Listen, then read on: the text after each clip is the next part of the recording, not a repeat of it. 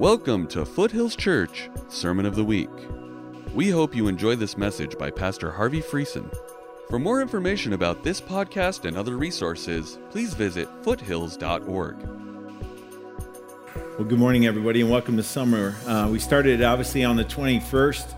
I don't know if any of you are like me, but I always look forward to that day. I think it's a pinnacle moment, the beauty of a long day. And here in Idaho, of course, we get long, wonderful days. I think it was till 9:30 or something like that on Monday night.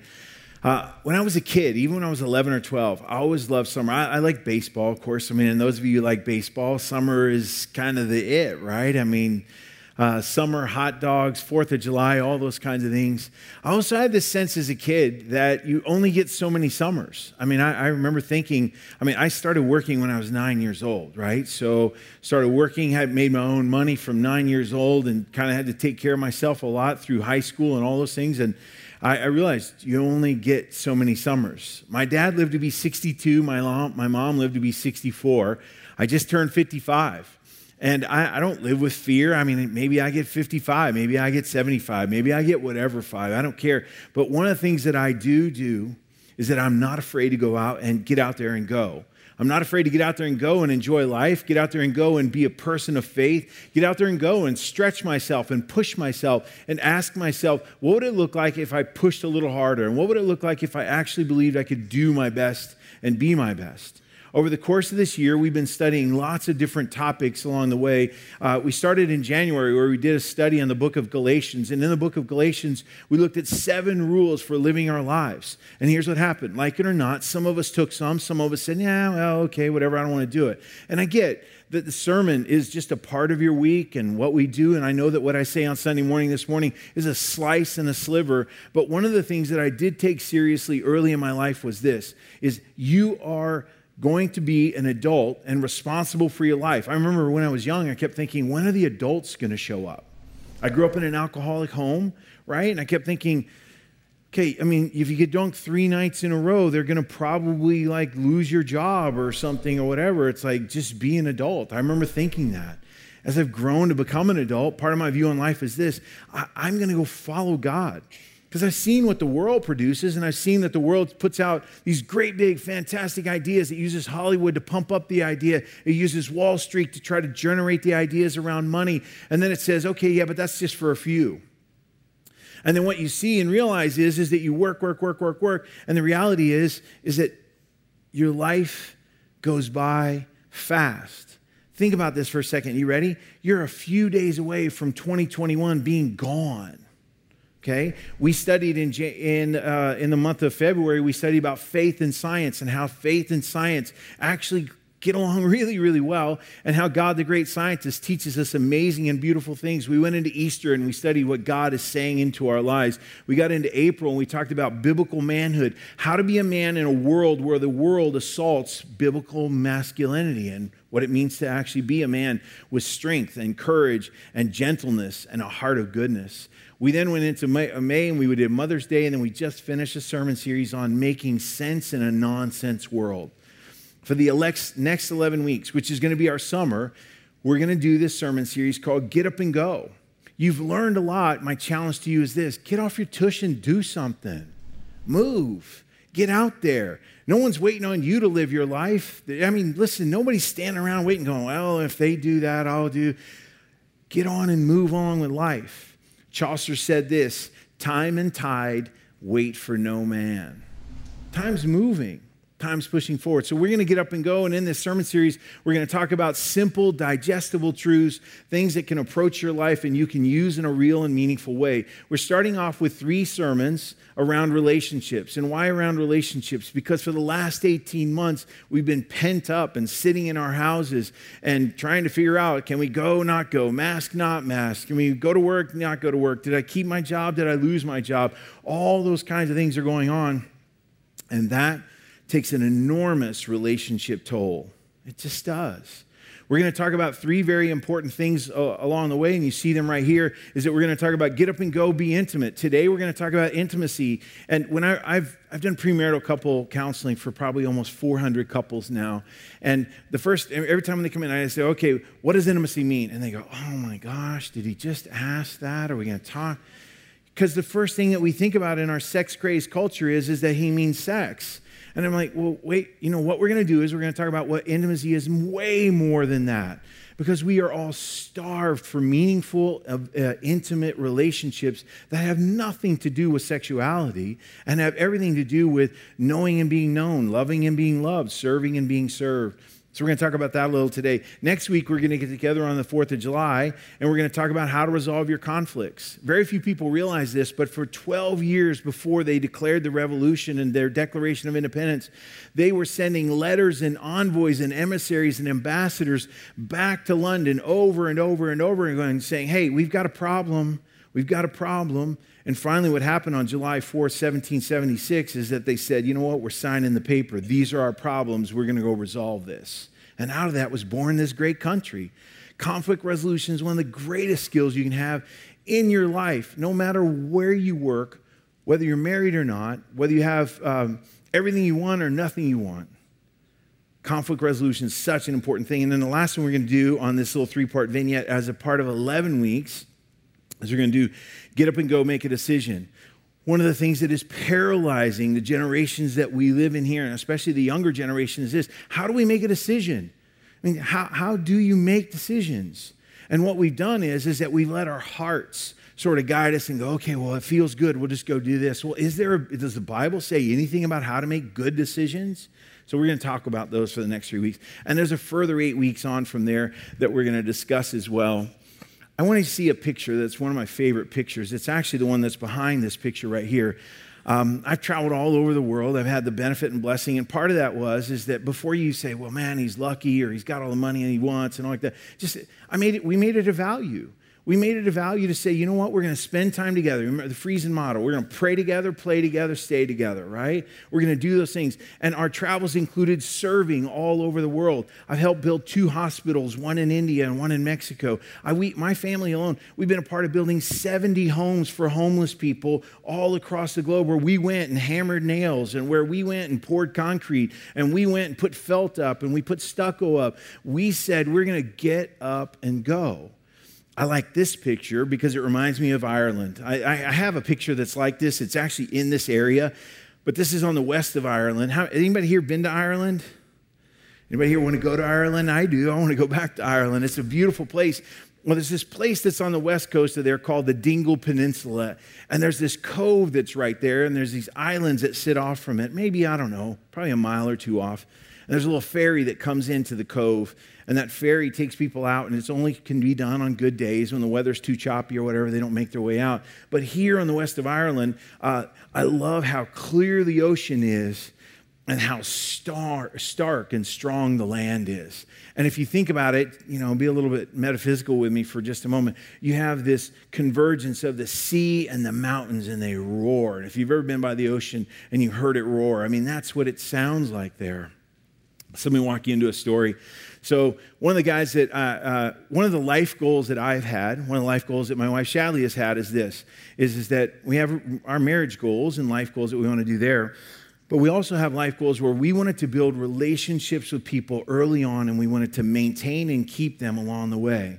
So one week every other year or so, we'll go spend time with our friends doing different things. Well, on this trip, I was on the west of Ireland with my friend Russell Moldovan. He and I were roommates in college, spent 3 years together as roommates. I was in his wedding. He was in my wedding. We go way back as friends. We keep connected on all kinds of things. We've done investment stuff together. We've done all kinds of things together. We went to the Macy's Thanksgiving Day Parade together with our families, because that was one of our life goals. We did that together. And we pinched all of our pennies, and we didn't have a gob of money, and we stayed in a place that was really below the Mrs. standards. I'll tell you that. It was below the Mrs. standards. But we went, and we did it, and we have that memory. Well, let me walk into this memory, okay, with Russell. And so in this trip with Russell Moldovan, we had gone somewhere to visit my family, I think in Germany, because I have relatives there, and so we go back and forth to see them. And so at the end of it, Russell and I were scheduled where I was going to fly to Ireland. I would meet him there. We had bicycles, and we were going to bicycle for about 7 days. We walked, we hiked, we biked. We had conversations. We prayed together. We just kept our friendship alive and going. Okay, and so we went on a 20-mile ride, and as we went on this 20-mile ride, we had this picture taken, and I can't remember if we had one of those little cameras, you know, where you go, and then, you know, you set a timer or whatever. But somehow we got a picture of the two of us, and that's the two of us. Russell on the left, the stronger, more handsome one on the right is me. And we're running into the ocean. Now, I need to tell you the lead up to this story, okay? So we get there. We've ridden 20 miles. We get to this place on this beach, and Russell's there, and he's looking around or whatever. Before I know it, he runs into the ocean. I'm like, now that's crazy. I'm not going. 52 degrees is what the average temperature of the water is off the coast of Ireland. You can see that there were clouds all around as well on that day too. So Russell runs in into the ocean, and then as a good friend would do, he begins goading me. You wimp.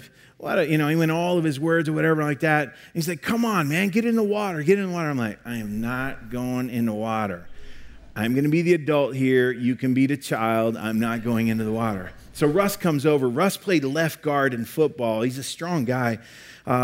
He ran over and he goaded me. He goes, Harv, just run in. We only live once, and we're going to do this anymore?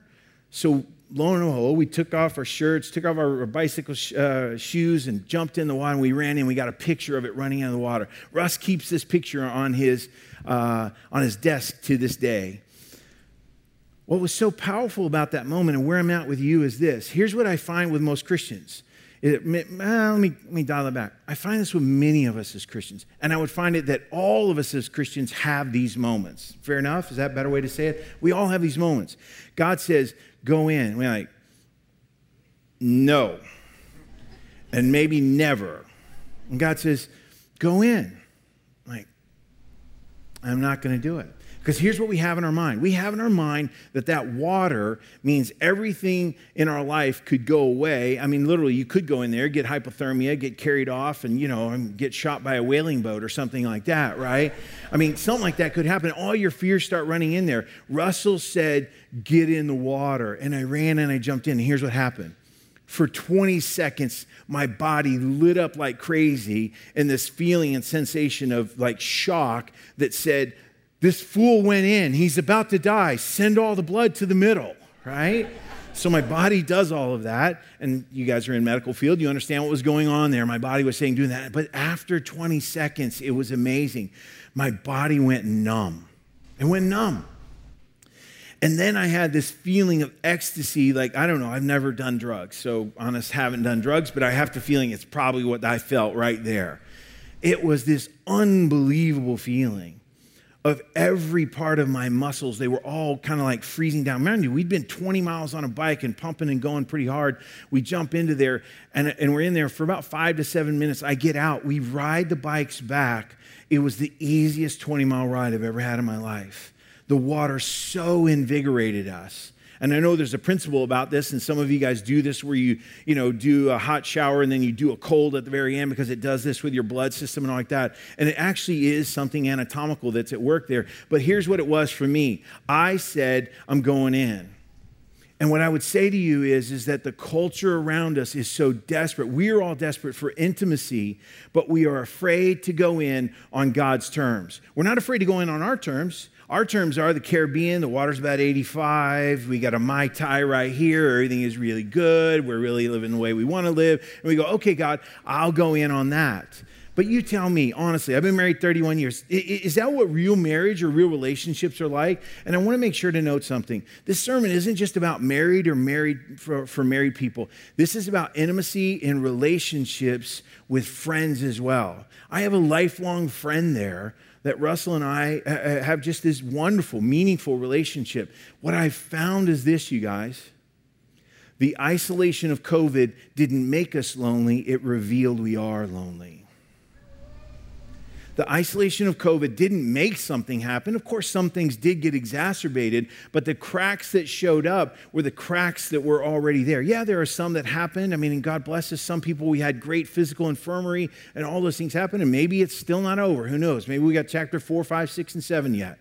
I don't know. But what I do know is this, is that I am not going to sit there and wait on someone to tell me how to live my life. I'm going to get up and go, and I'm going to keep building my relationships, and I'm going to keep growing my relationship with God and with my friends. Do not let the world stiff-arm you, push you, pressure you into isolation that will utterly destroy your life. What's the worst thing we do to people who do the most heinous crimes? We put them in 23-hour maximum security hyper-isolation, right? That's a punishment.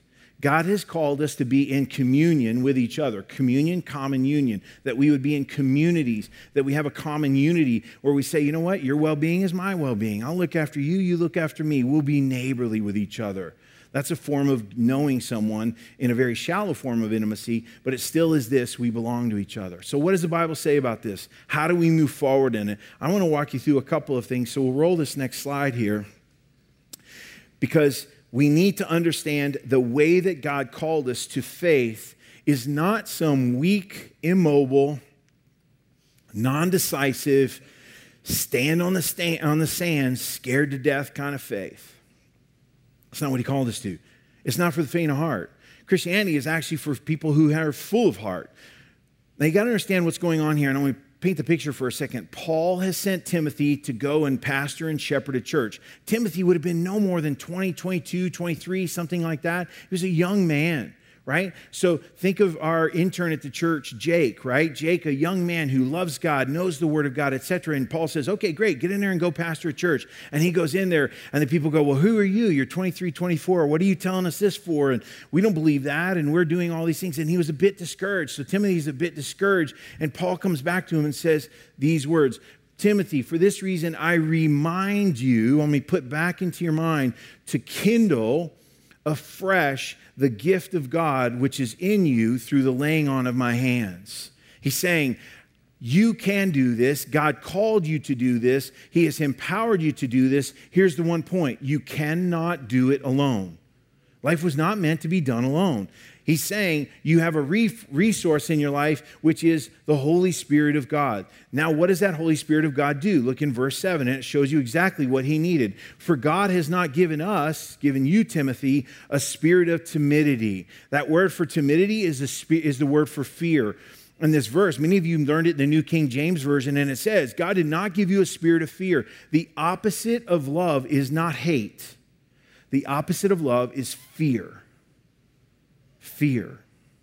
That's what keeps us from intimacy. It's what keeps us from being friends. It's what keeps us from saying, I'll make myself a little bit vulnerable so that we can build a friendship with each other. It is fear that shuts us down. And what's so interesting is that along the way, if anything has happened over the last 18 months of COVID, it is this, is that fear has had its day. Could I get an amen? I mean, was it just your or my world that it happened in? It happened in your world too, right? Fear became what? A weapon. Fear became a weapon. We weaponized fear. We used fear to say to people, well, what if, and what if, and what if, and what if? And you go, okay, well, I mean, look, let's be prudent, let's be wise. But at the same time, I am not going to live here standing on the sand going, I'm not going to keep moving. The line keeps moving. What did God give Timothy, and what did God give you and you and you and me? He gave us this. But I gave you a spirit of power and of love and of discipline. We don't go out there and just haphazardly be stupid and put our health and other people's health at risk. But what God did give us is he gave us a mind to say, you know what? I can do right. I can begin to eat better. I can begin to put more things in my body like vitamin D that build my immune system. I can learn to look after my neighbor, and I can be careful with my conversations. And if I'm not well, I can look and step back a little bit. God gave us a spirit of discipline. God gave us a spirit of power, and that is, I'm not waiting for someone else to tell me how to live my life. Do not wait for that, guys. Do not wait for that. The third thing is he gave me a spirit of love. And that spirit of love is a spirit that says, I can actually go after the very best things because the best things are still available. Because here's what fear does. Fear scares us into believing that everything good that we want is no longer available to us. In fact, there's a song that talks about this. It was written, you probably hear it on the radio once in a while. It's by a guy named Zach Williams. Have you ever heard this song? It's called Fear is a Liar. You ever heard this song? I'm not going to sing it for you. Because God help you and God help me. I will never sing it for you. But I want to read to you a few lines. See if this makes sense. Think 18 months. Think a spirit of timidity. Here's what Zach Williams said. When fear told you you're not good enough, when fear told you you're not right enough, When fear told you you're not strong enough to put up a good fight, when fear told you you're not worthy, when fear told you you're not worthy to be loved, when fear told you you're not beautiful enough, when fear told you you'll never be enough, when fear told you you were troubled, so troubled that you'll be alone the rest of your lives, when fear told you you should run away and never find a, because you'll never find a home, when fear told you you were dirty and you should live in your shame, when fear told you you should be the one to realize that grace will never reach your life because you've done the things that God does not forgive, he then says this, fear, he is a liar. He's a liar. Here's what he does. He will take your breath. We're at the sand now, right? He'll take your breath. He'll stop you in your steps. Fear is a liar. He will rob you of your rest. He will steal your happiness because fear, he is a liar. And here's what he says, cast your fear into the fire because fear will continue to lie to you. Friends, do not live by fear. Do not live by fear. 98% of the things we worry about that are fearful of in the first place never ever happen. That's statistically proven. But what happens is that we let fear grip us and fear own us, and we're not called by God to do that. We are called by God to stand at the edge and say, I'll go if you want me to go. Now, hear me on this. I am not saying be idiotic and go into that ocean if God did not call you into it. But see, this is one of the hardest parts of preaching is I'll say something, and the first thing we tend to do is we go, well, should we be out there doing dumb things and stuff? No. God gave you a brain, right? But what fear does is this, is that we end up being locked up in inactivity. And what happens is this, our marriages, our friendships, our thought life, our everything life grows stale just standing there. What happens to bread after 3 or 4 days of just laying around? Yeah. What happens to your life after 18 months of just spiritually laying around? Same kind of thing, right? That's what fear does, is that fear scares us. If you're disabled with fear, I want to encourage you in this, is that I'm not saying there's not validity to some of the things that you're fearful of. But what I'm saying is this, don't let fear be the leader of your life. If nothing else, accept Jesus Christ into your life and say, God, help me with my fears. That's a great step forward. We make that step forward, and because God didn't give us a spirit of fear, he actually gave us something better than that.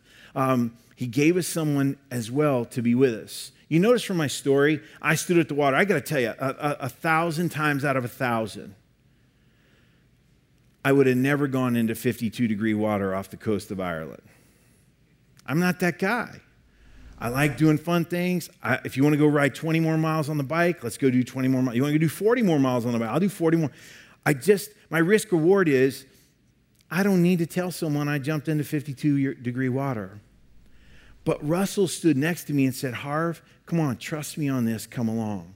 God made us to be in companionship because the people standing closest to us actually help us go into places better than if we were standing by ourselves. Let me show you the verse for it. It's actually found in Genesis chapter 2. Genesis chapter 2, verse 18, it says this, it's not good for the man to be alone. I'll make a helper suitable for him. Actually, I think I just put this in my notes, not in your notes. He said this about you, it's not good for the man to be alone. I'll make a helper, a companion suitable for him. God actually intended that we would have someone standing by us that helps us face our fears. Now, who are the friends and family and people in your life that help you and stand with you in that? Who are your go-to people? Do you have those? Have you cultivated them? If you haven't, stop right here. You get a pass on the rest of the sermon. Spend the rest of this time praying and asking God, Lord, I want to have a person in my life that can stand with me on the sand in the fear moments of my life because I was made by you to do this with someone else. We were not meant to do this on our own. Moving along, I want to take you to a picture that's very important, and I want to take you to that picture by saying something about intimacy. There's some important things that you and I need to know about intimacy that are declarative statements. And one of those declarative statements I would have for you is this, is that intimacy is God's a gift to humanity that is barely understood and rarely enjoyed. Intimacy is like something we see at a wonderful museum and we go, oh, wow, that's intimacy. Well, I'll never be able to own one. I'm not a good enough artist to make one. And what we resolve in our lives is this. We'll live a life of some form of quiet loneliness and desperation. I think that's a lie from hell. I think it's a lie from hell. I just do. And what I would suggest to you, and before you kind of say, well, Harvey, your personality is you like to go and do and all like that, and my personality is, if you, my real personality is really well and good and alone taking a bicycle and going to Ireland and riding it for a week and never hearing from any of you. I'm more introverted than you'll ever recognize. I truly am. I am right on that line of that, but what I've found is this, is that the moment good things happen in my life, I want to share them with others, and I want to be a part of the life of others. And the other side of it is this, as I've learned to build healthy relationships of intimacy, I've desired to have more of those. And when I've learned to have more of those, I'm willing to risk it with you as well. It is risky business to be in a relationship with other people. One of the problems that I see in our world is this, is that our world is filled with so much sex-crazed lust and all the things going along with it, but I also see a world that is intimacy-deprived. Do you ever have that weird, awkward moment with people when you're introducing someone to someone else and you say to them, hey, I want you to meet my friend so-and-so, and you're like, it's your friend? I mean, I thought you just said you met him an hour ago. We use words like friend all the time with people that are not really our friend, right? Don't we? Isn't that a weird thing about culture? It's because we don't actually know how to striate. We don't know how to build the granularity of good, meaningful, close relationships. We don't know the difference between an acquaintance and a best friend sometimes, because part of it is we live in the age of superficiality. We live in an age where it's superficial. We don't really know who our friends are because we don't know what friendship really is. You see, in a world that is sex-crazed in its relationships between males and females, the correlation to that is that what we do in physical sexual relationships is sex-crazed. What we do in other relationships is we only learn how to have relationships that are useful for us. We use people. Do you know that feeling of being used by someone? That's a terrible feeling, isn't it? Let me ask you a question. In your closest of friendships, is it cool to have people that just use you? Doesn't it get old, that 27th call in a row where you call them and they don't call back? That means that for them it's utilitarian. When I need you, I'll call you. Or when I need you, you'll get the sense and you'll call me. And by the way, I maybe don't even need you, so you just need me. We live in a world that is broken up sexually and is broken up friendship-wise.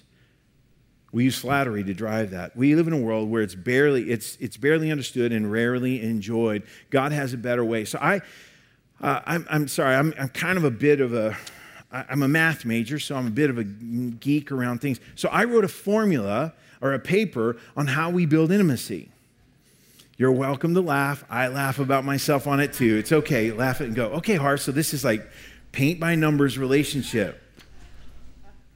Well, I'm going to laugh back and say, I'd rather paint my numbers and get the relationship I want than to be out here never, ever getting any of it. And you know what's so great is God gave us his word to teach us about that. The guys are going to find this page up here for us where we're going to walk through the idea of what it means to have intimacy with God so that we can learn to have intimacy with other people. Here's what the process of being intimate with God looks like. It's straight out of the Bible. James chapter 4, verse 6 to 10 says this. James chapter 4, verse 6, but God gives a greater grace. Therefore, it says, God is opposed to the proud, but he gives grace to the humble. The beginning point of having a relationship with God is with humility. Here's a very important thing that you should know, is that if you want God to be on the opposite team, if you want God to wear a Brigham Young University shirt at a Boise State game, be arrogant with God. God, catch this, God doesn't like arrogance. Before you're too hard judging God, can I ask you a question? Do you like hanging around cocky people? No. Do you like people who make themselves feel big so you'll feel small? No. Well, God says that same thing as he says, if you want to have an intimate relationship, the first thing it requires is humility. Let's look at what verse 10 says. Verse 10 goes even further. Humble yourselves in the presence of the Lord, and he will exalt you. That word exalt means God will lift you up. So going back to that master plan of what it looks like in all these four things, the first place to begin to have a relationship with God that is intimate is it begins with humility. If you're too proud to come to God, you'll never be intimate with Him. Fair? It's pretty straightforward. Second part of it, it comes right out of that. And that is if you're going to grow to a next place of relationship with God, it's going to be that you're going to learn to respect Him. You're going to learn to revere and respect the God of the universe. Psalm 25:14 says this, friendship with the Lord is reserved for those who reverence Him. With them alone, He shares the secrets of His promises. The next place is that we have a respect-built relationship with God. I respect Him. That's called reverence. Before you're too hard on God, let me ask you a question. Are you intimate with anybody you don't respect? No. Right? We're not. God is the same exact way, is that we move to friendship with God when we begin to respect Him and show Him that. The next place that we grow in towards intimacy with God is that we grow to intimacy with God with faith. I learned to put my faith in God. Look at this progression of Proverbs chapter 3, probably one of the most beautiful verses you could ever imagine, beautiful ones to set and memorize. Trust in the Lord with all your heart. Do not lean on your own understanding. Remember this idea? Okay, up to this point now, I've learned to be humble before Him, and I respect Him. Now I'm open to actually hearing from Him. Okay? Instead, the obvious opposite of that is I come in and I go, okay, God, here's what I need, want, and when are you going to deliver? That is not intimacy with God. So now we look at verse 6. In all your ways acknowledge Him, and He will make your path straight. What he's saying is this, is that if you want to go forward into life, you want to go on forward with an intimate relationship with Him, is that at some point that humility leads to you saying, okay, God, you know what? I'll tell you what, you lead and I'll follow. And if God goes in the water, go in the water. If God decides to walk along the beach, follow Him on the beach. That's called following God. That means that we have faith. So verse 7 says this, don't be wise in your own eyes. Fear the Lord. That word is that word for reverence again. Be respectful of. Respect the Lord and turn away from evil. This becomes a decision point in an intimate relationship with someone. If I've been doing things to harm the relationship, if I want to move forward to be intimate with someone, I have to have places where I change. Where I change.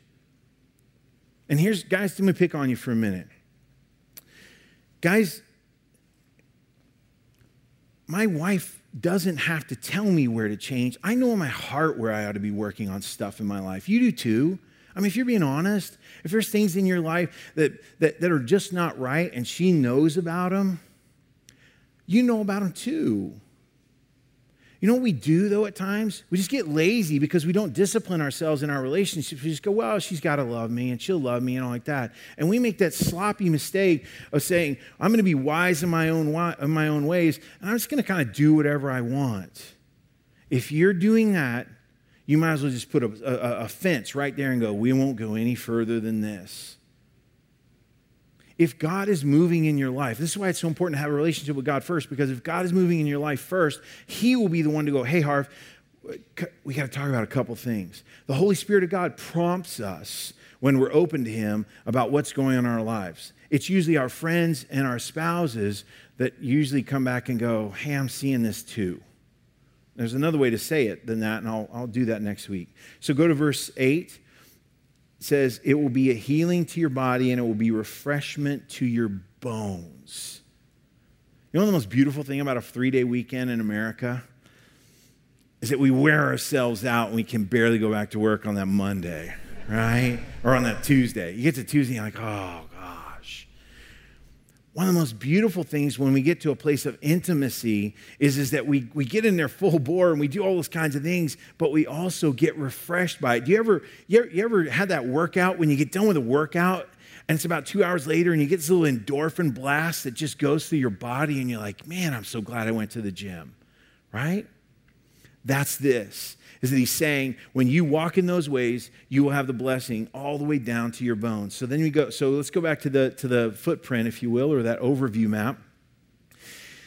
To be intimate with God, we have to be humble, respectful, learn to have faith in Him, not just in ourselves. And then what happens is we get to that last part, and that is we become a child of God. First John chapter 1, verse 12 puts it to us like this.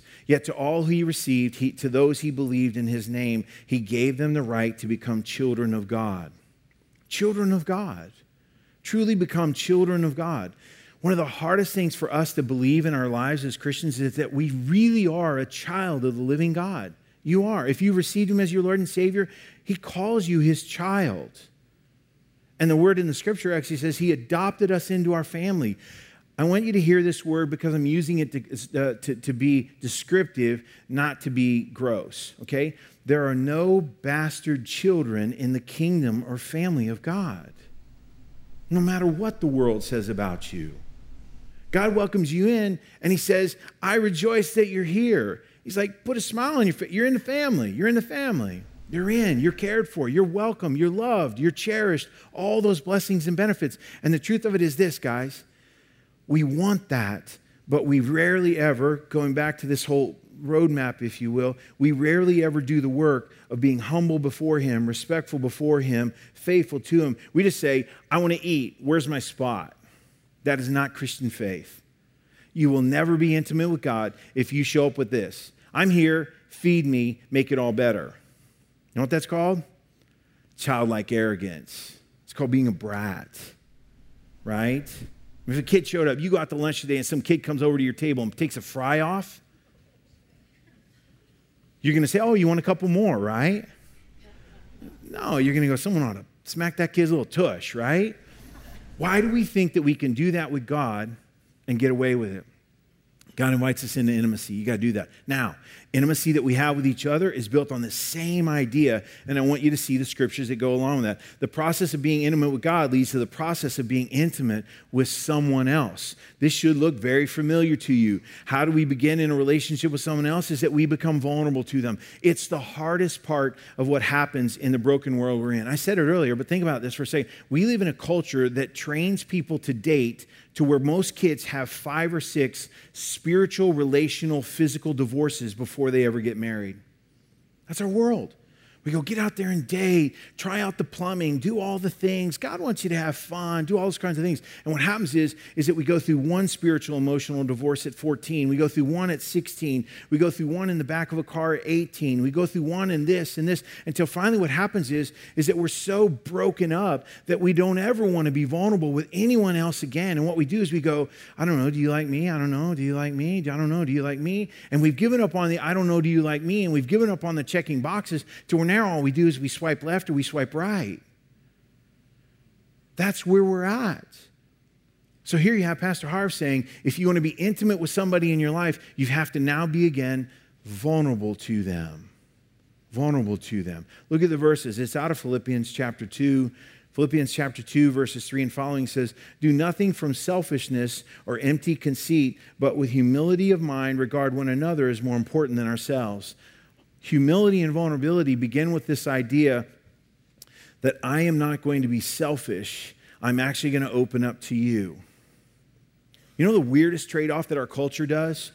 Our culture says to the women, or the guys say to the women, hey, show me everything you have. And then the girl says, okay, well, show me, let me into your emotional heart. And he goes, well, I want to let you into my physical body. I don't want you to see who I am. I don't want you to know who I really am. I want you just to, let's, go play Adam and Eve and run around the garden a little bit. Right? That's what our culture says. I mean, we're prudes if we don't agree with that. Right? We're Puritans. Welcome to the Puritan class if that's such an offensive thing. Right? But that's the culture we live in, and here's what's most often going on in a male-female dynamic of a relationship. Here's what's also going on in a friend dynamic of a relationship is this, is that we want the other person to be vulnerable. We want to hold our cards close to the vest. We want to go, well, once I see what you lay down, then I'll kind of tell you what I'll lay down. That is not a recipe for intimacy. That is a recipe for, oh gosh, I feel so vulnerable, and I feel like I'm going to get taken advantage of. The beginning of vulnerability is unselfishness. Look at verse 4. It also gives another thing, and it starts in our mind. Do not merely look out for your own personal interests, but also the interests of others. What does that mean? Is that before I want something from you, I will give something to you. Business calls that adding value to begin with. add value being vulnerable to another person. So if we go back to our roadmap here for a second, and we go back to Harv's little nerd sheet for a moment, we have vulnerability, which leads to a next one, which is earned respect to and from another person. I will be unselfish with you. You saw those verses, and that is this, is that when people, you know how you earn respect in people's lives? Be unselfish. Think back to the person, think right now, the person you work with that is the person you like to be around the most. Are they selfish or unselfish? Say it aloud. They're unselfish, right? The person you like to work with is not the person who looks at you and says, do your job, I'm doing mine, why are you asking me for something? Right? The person who you love to work with is the person who says, yeah, I'll help you with that. No problem. Let's do this. We had a funeral here yesterday morning for a man, 53 years old, who passed away, heart attack, finished his life over. And all of his colleagues came in and were weeping because he was so unselfish in their lives. So unselfish. You know what unselfish people earn that everybody else just wants? They earn other people's respect. Here's what I like to say about respect. Respect is like this. The first cup's on the house, second cup you pay for. Fair? That's how we learn and earn respect. So we learn and earn respect, and if we do that, then we go to this next level, and that is we begin to actually trust someone else based upon some big, big word that we always overlook. Honesty. Look at what Proverbs chapter 26, 28 says about honesty. A lying tongue hates those it crushes. If you want a ceiling on intimacy in your relationship, tell each other lies. Start with the white little lies, and then start with a, well, I'll just get away with it lie. Then then do another lie, and another lie, and another lie, until you finally get to the point where it's kind of all a lie. Look, we all know when people are lying to us, right? But isn't it funny that we never think that they can tell if we're lying? That's ironic, isn't it? Let me give you another piece to this, is that a lying tongue hates those it crushes.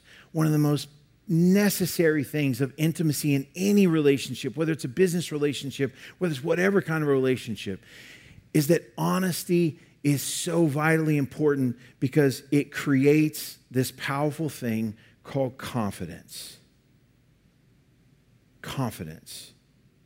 When girlfriends talk, tell me if I'm wrong, ladies, but when girlfriends talk and a guy starts to like one of the gals and they come back and they're talking with their girlfriends and they're having this whole conversation, they do have these conversations. We know about these conversations, okay? You're having these conversations. What do we talk about? Hey, look, I know he's attracted to you. I know he's attracted. He's got a pulse. He's attracted to you. Good. He's got eyesight. All right, that's really great. What do the girls ask? Does he care about you, and do you think he's being honest? Isn't that what you ask, ladies? Does he care about you, and is he honest? Guys, this is a simple roadmap that goes there. Honesty is so important. Look what the next one is. Flattering mouth works ruin. No, sorry. Next part of that second verse. I'm messing you guys up. Go back one more. There we go. And a flattering mouth works ruin. You know where our culture is? Our culture doesn't know how to receive a comment that is a compliment anymore. We don't. What we have done is this. Instead of using plain, honest speech to compliment others, we've now gone to what? Fake book flattery. Oh, your shirt is so cute. It's so adorable. It's so great. It's $9.99 at Kohl's. I mean, you can get one too. Why are you going over top on all of this, right? We have gotten into this world of fake flattery, over the top. We've run out of adjectives. Ladies, give the guys a break on this. If he says it looks really good on you, he means it. He doesn't have another layer. He's going, it looks great on you. Be careful of the friends that flatter you. Because you know what flattery is? Flattery is a shade of dishonesty. You know it when someone's flattering you, right? Okay, I'm going to ask you the quiz. I'm asking all the simple quizzes. You guys have all got A's so far, right? Do you like being around people who give you false flattery? Say yes or no.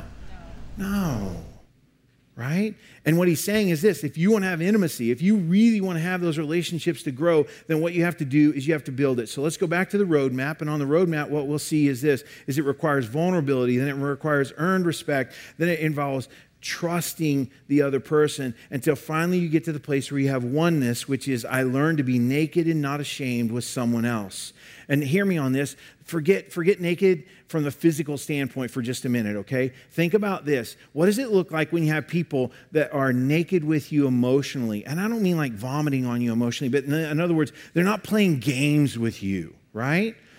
What does it look like when you have healthy emotional intimacy with someone, healthy relational intimacy with someone? They're my companion. They're my friend. I love hanging out with them. I love being with them. I love enjoying the conversation that goes along with them. Genesis is talking about a husband and a wife relationship, but that word that's in there in Genesis 2:24, let's read it real fast.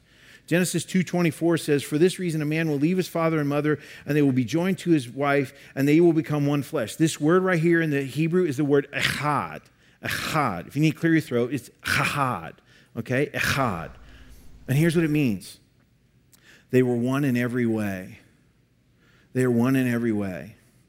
I never forget the time Shadley looked at me and, you know, I'm all Don Juan Serapio, got the flowers in one hand, a gift in another hand, and I want to come and kiss my wife and all those sorts of things. And we have this game we play in our relationship with each other.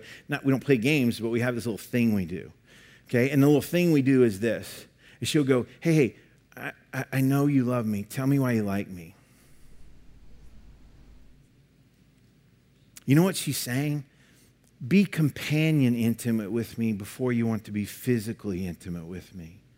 Be my friend on top of being my lover. Be the person that likes me and cares about me as much as anything else. One of the most powerful things that's important to understand is this word right here is also found in the Shema. Every observant Hebrew family starts the day out with the Shema, which says, "Hear, O Israel, the Lord our God is one." That word that is said is this word, echad.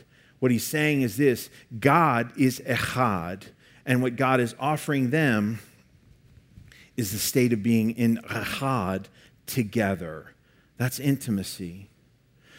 So we'll stop right here. We'll go back to the sandy beach, right? Maybe we'll throw up the slide again that shows that beach that's there just by itself, and we'll look at that, and you're on the sand, and you're standing right here, and you've heard all of that, and for some of you, this is the most dangerous place in the world.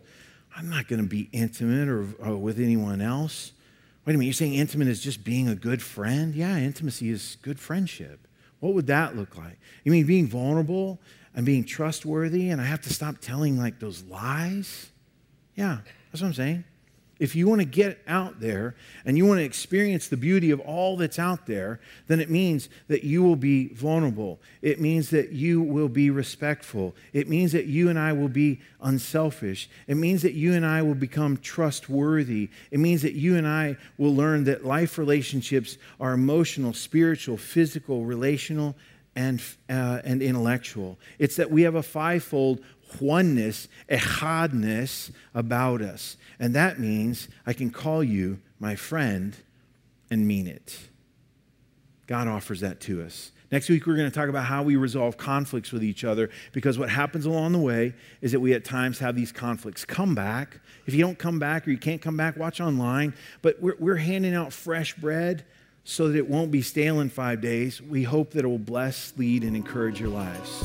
Amen? Thank you for listening to this Sermon of the Week.